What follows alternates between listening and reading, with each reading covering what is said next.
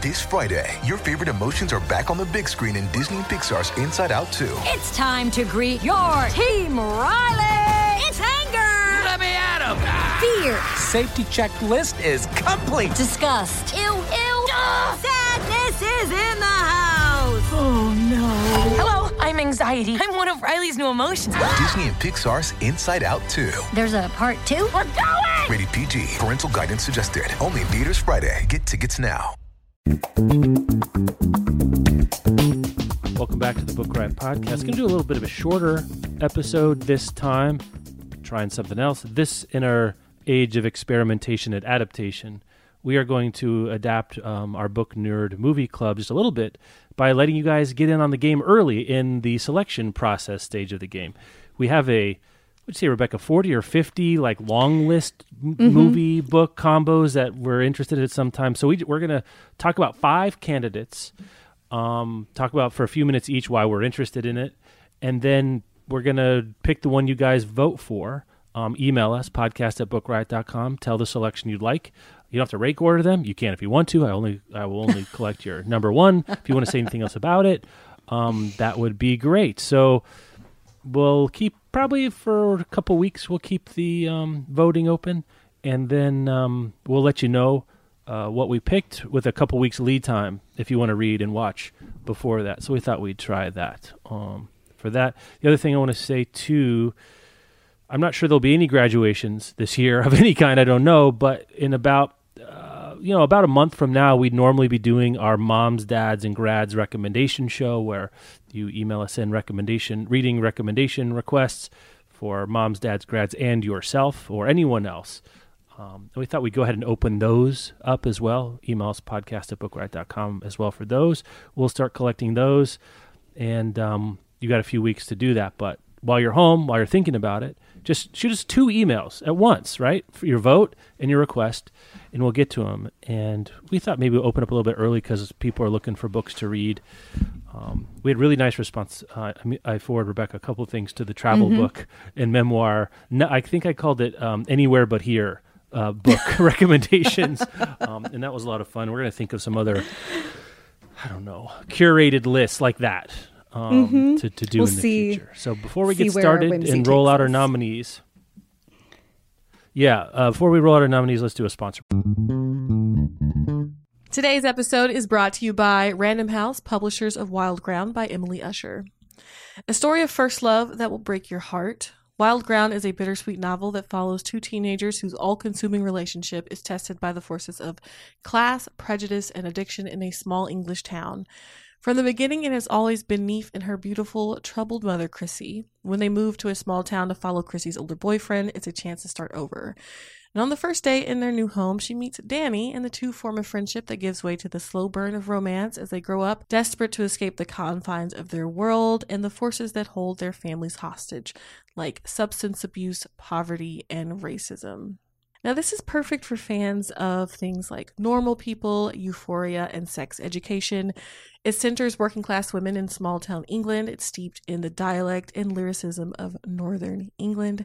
So make sure to check out Wild Ground by Emily Usher. And thanks again to Random House, publishers of Wild Ground by Emily Usher, for sponsoring this episode.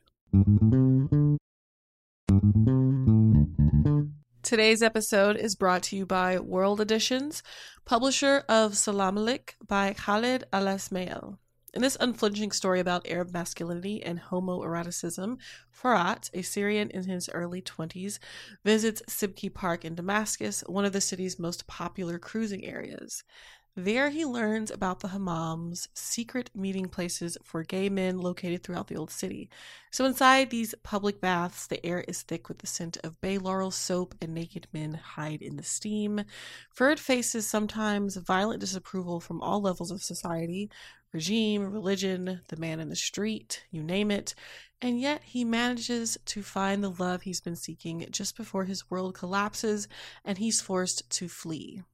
Find out more about Salamlik by Khalid Al Asmail, translated from the Arabic by Larry Price at indiepubs.com slash products slash salamlik. That's S E L A M L I K. And thanks again to World Editions, publisher of Salamlik by Khalid Al Asmail, for sponsoring this episode. Break. All right, so we've got five nominees. Let's take them one at a time. Which, which, this is in no particular order. We're not trying to give away. I don't know if we have a preference. We like all these. We're interested in all these. That's why we're on the list. We don't have a um, one we're trying to dodge or one we're hoping to goose the ballots for. So, what should we tell them about first? Let's talk about Field of Dreams. I think we just got to start there. I mean, I guess maybe I just lied about the one we want people to pick. I, not that I care if people pick this. We're going to do this at some point. Yeah, this will definitely happen at some point. And when we first started talking about the idea of this format, like this, this one was maybe the top of the list. It was that in Jurassic Park, and maybe there's a couple others we haven't talked about Dan yet. but- Brown. Dan, oh yeah, right. Well, since we did that right off the bat, um, but maybe the number one um, obvious choice for us. Um, why don't you talk about uh, Field of Dreams and why and whatever? Wh- Why should we do that one? Yeah, I mean, I think, you know, it's probably surprising. It's not on any of the lists if you Google around for like best book or best movies based on books. Right, This is just a deeply Jeff Rebecca shared wheelhouse situation where uh, we have both loved this movie for a very long time. Mm-hmm. Um, quotes from it are in, I think, our vernaculars with like people in our personal lives and in our vernacular with each other. Um, and it's just lovely. It's a movie that we both deeply love. It's based on a novel called Shoeless Joe by W.P. Kinsella, which came out in 1982. The movie with Kevin Costner was, of course, 1989. Um, he hears a voice. If you build it, they will come. Today's episode is brought to you by Flatiron Books, publisher of Just Some Stupid Love Story. So, in Just Some Stupid Love Story by Caitlin Doyle, Molly and Seth were best friends turned lovers until Molly ghosted Seth on the eve of their high school graduation, which is very trifling, I might add. So now they've reunited again at their high school reunion 15 years later, and they make a bet.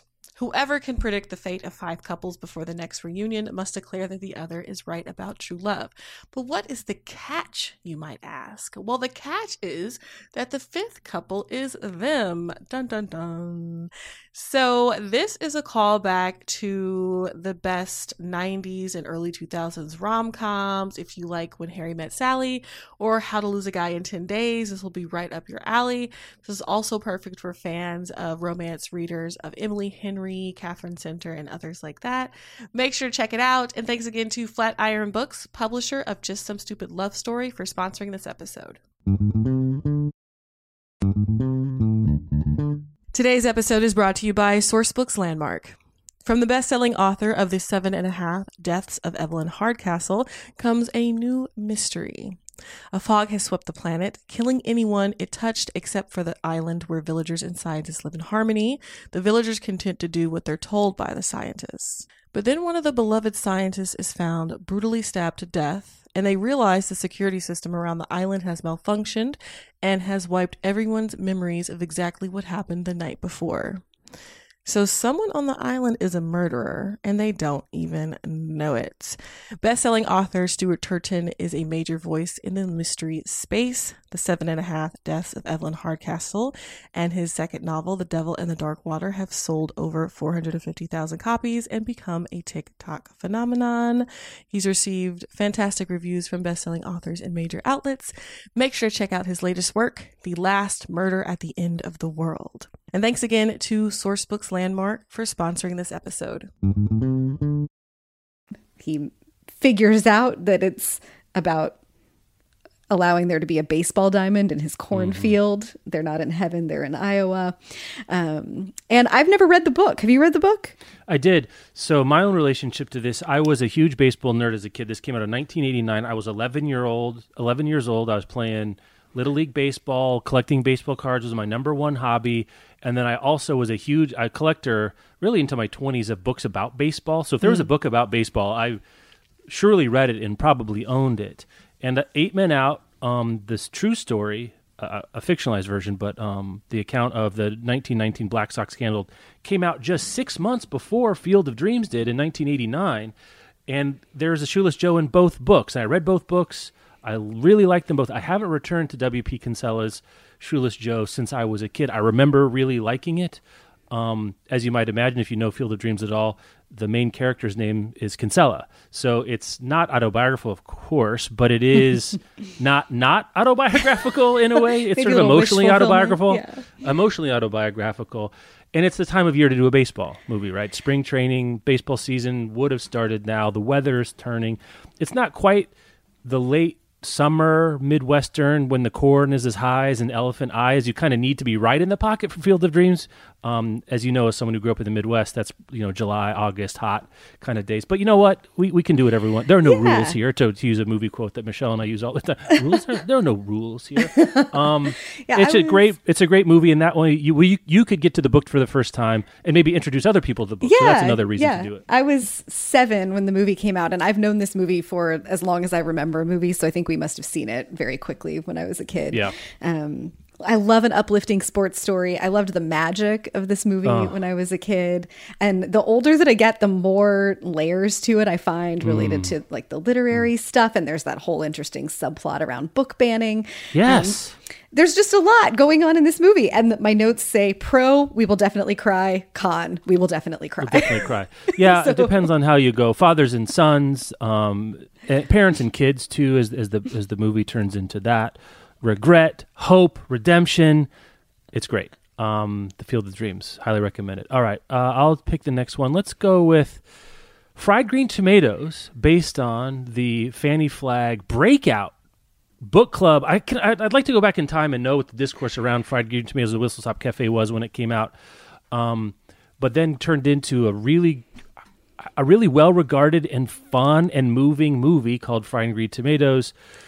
Which feels ahead of its time now and thinking about it. Do you see what do you Yes. think so? Like I was sort of I- thinking about the plot. I'm like, this movie Uh-huh. could come out today, I feel like. Yeah, this is one of my perpetual rewatchables. If it's on cable, I will, you know, pick up wherever it is and watch the rest of it. I've seen this movie d- probably dozens of times.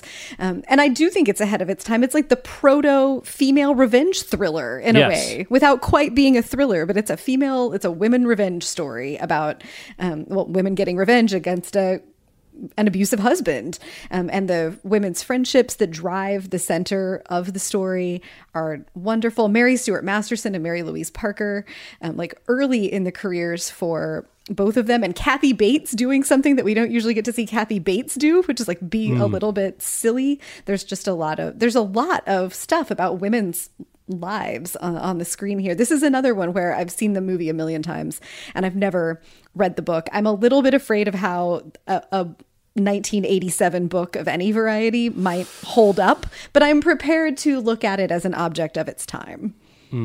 Um, Fanny Flagg, who wrote the novel and then wrote the screenplay, uh, that you know the for the movie. Interesting person in her own right. She was Miss Alabama. um, later, she um, had a relationship with the American writer Rita Mae Brown. Um, also, was lived with for eight years with a formal soap opera actress named Susan Flannery.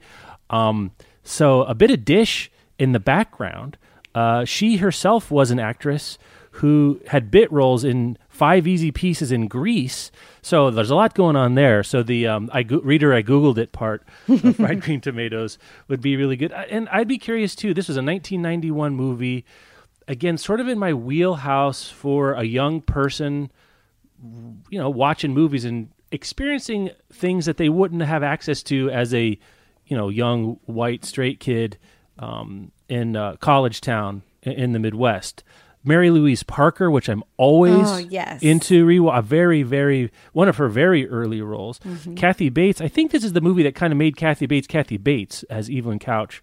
Um, anyway, directed by Jon Avnet, who has gone on to do uh, a lot of TV, but not much else from there. So that's Fried Green Tomatoes. The the novel is 1987. The movie 1991. Not there are a lot of 90s movies. They're maybe not surprising for us as children of the 90s um, in a lot of ways.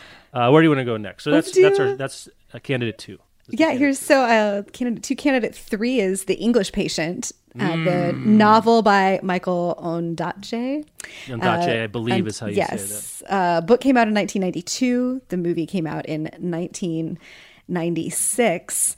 Um, so I was 10 when the book came out. 14 when the movie came out. I remember the movie being like the thing that everyone talked about Yeah. and all of the Yep. Oscar buzz, but definitely had the idea that this was like a movie that a 14 year old kid was not going to care about. So I did mm-hmm. not see it when I was young. I think I've only seen parts of the movie. Hmm. Um, I could not tell you without Googling a synopsis what this is about. I've also never read the book. My most prominent cultural like touchstone related to the English patient is the Seinfeld episode where Elaine goes to Yes. see it like against her will and she hates it and everyone is mad at her for hating it. And somehow from that, my perception, like I, until about 24 hours ago when I was doing prep for this episode, I thought that the movie was like seven hours long. Like I have been walking through the world with the assumption that this book is super duper long and the movie is super duper long. And that's one of the things that people don't like about it. And both of those are wrong. The book is like a mm. completely normal novel length, 330 ish Yeah. pages. Mm-hmm. The movie is less than three hours long. So I don't know where that came from other than Seinfeld. This would be, I think, the most discovery for me. Um, I'm less familiar with either the book or the movie here than with anything else on our list. Let me disabuse you of a couple of things and disabuse the world for of a couple of things.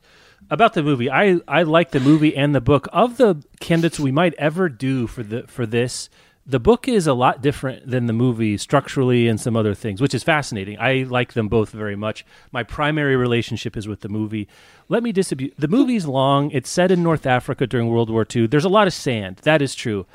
But this book is hot. The Fiennes Kristin Scott Thomas dynamic is it's not subtext. It is smoldering. You know, there there's some stuff. You'll never hear the phrase "super "suprasternal notch" without squirming ever again I'm after watching this.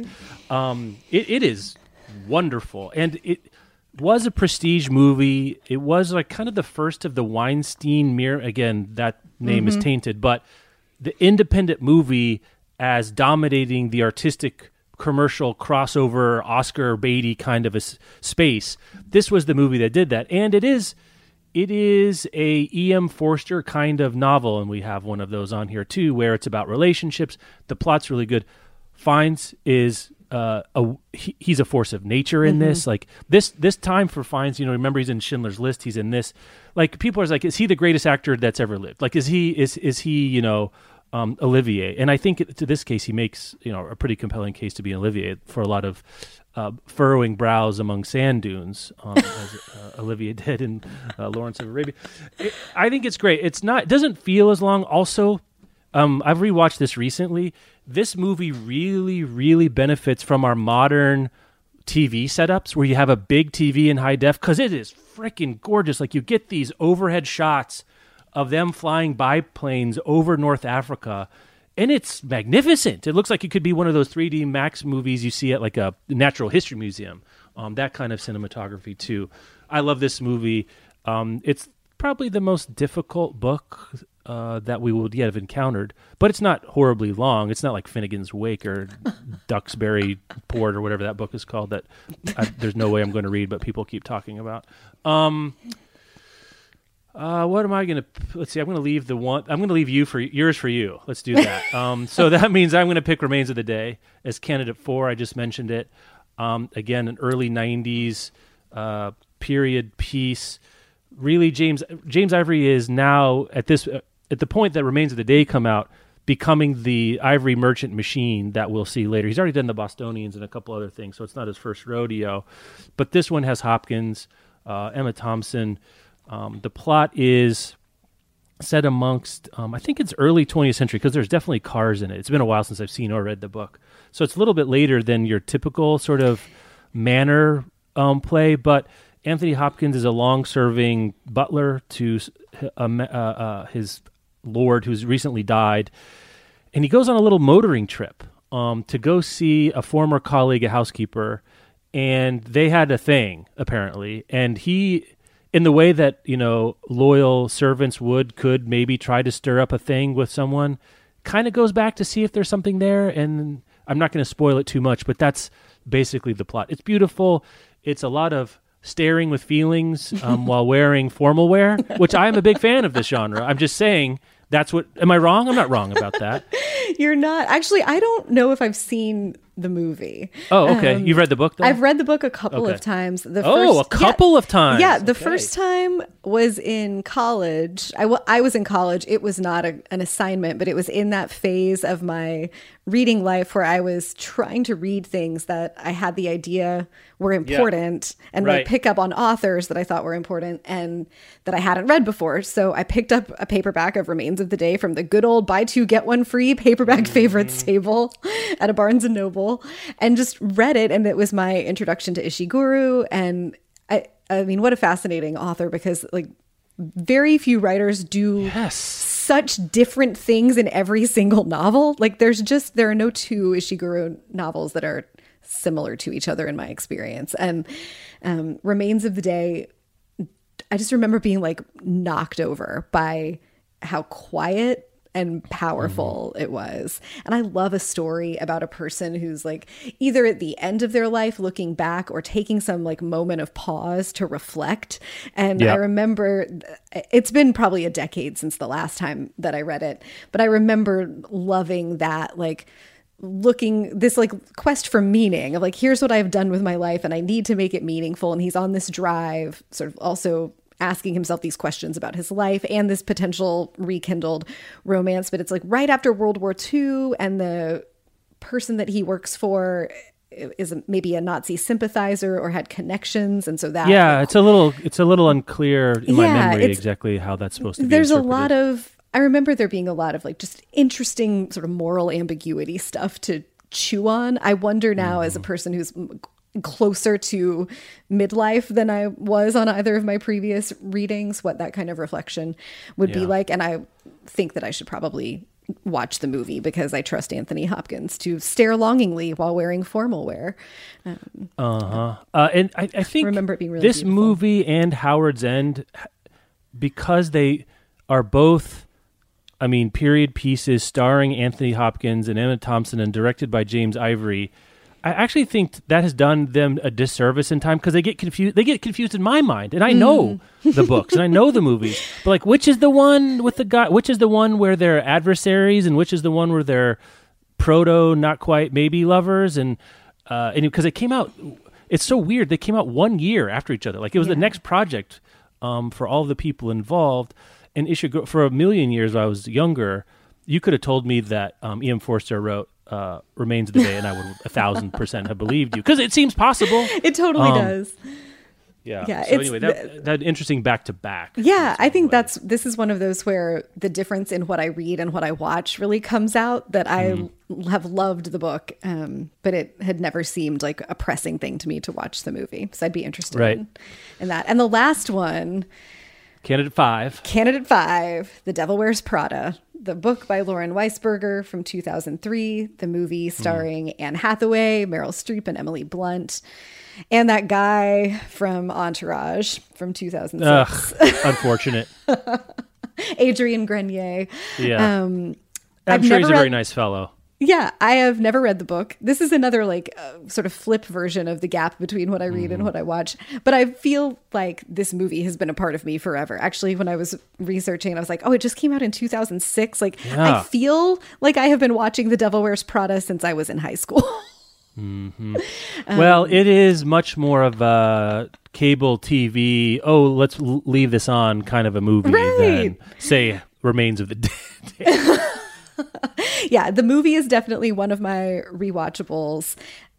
I'm concerned about the book. I'm aware Yeah. that there are significant differences between the book and the movie. So I don't know um, how generally positive the discussion would be, but or even interesting. But I'm curious Mm-hmm. enough for it to have made the list.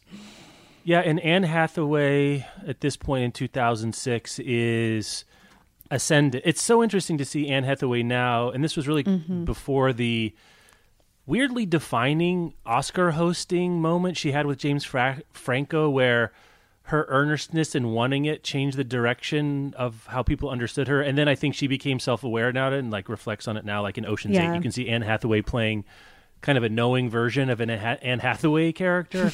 but at this moment, she's like, "Oh, is Anne Hathaway Julia Roberts? She maybe maybe she is." Yeah. Um, kind of a story. Eh, But the the the icon here, the icon doing icon things, Meryl Streep. Oh yeah. Yes. Um, as Miranda Masterful. Priestley. I've never read the book either. I'd be curious to see. Um, maybe number five on my picks. Uh, I wouldn't be mad to do this, but um, uh, I, I don't. I don't have ready-made uh, affinity to convey uh, around it, except that Streep is incredible. Um, also, I mean, you get some people that you just like. You get your Emily Blunts, you get your Stanley Tucci's, um, you get your Simon Bakers, uh, you get a very, very, very young Gisele uh, as being a Gisele avatar, as too as I as I remember right, yeah. um, from this as well. So those are our five. Let me go through them once again. They are uh, in no particular order. This is the order we talked about them. Field of Dreams, Fried Green Tomatoes, aka Fried Cr- Green Tomatoes at the Whistle Stop Cafe. Fried Green Tomatoes is just a better title. It Shouts really to the movie makers who to cut that off. Uh, Field of Dreams, Remains of the Day, The English Patient, and Devil Wears Prada. I was gonna say, should we guess what people are gonna vote for? But that's will that will that influence the voting? Yeah, let's not let's not uh taint the well. We can talk about it off offline, and then if we're Mm-hmm. we'll talk about whether or not we guessed right or wrong.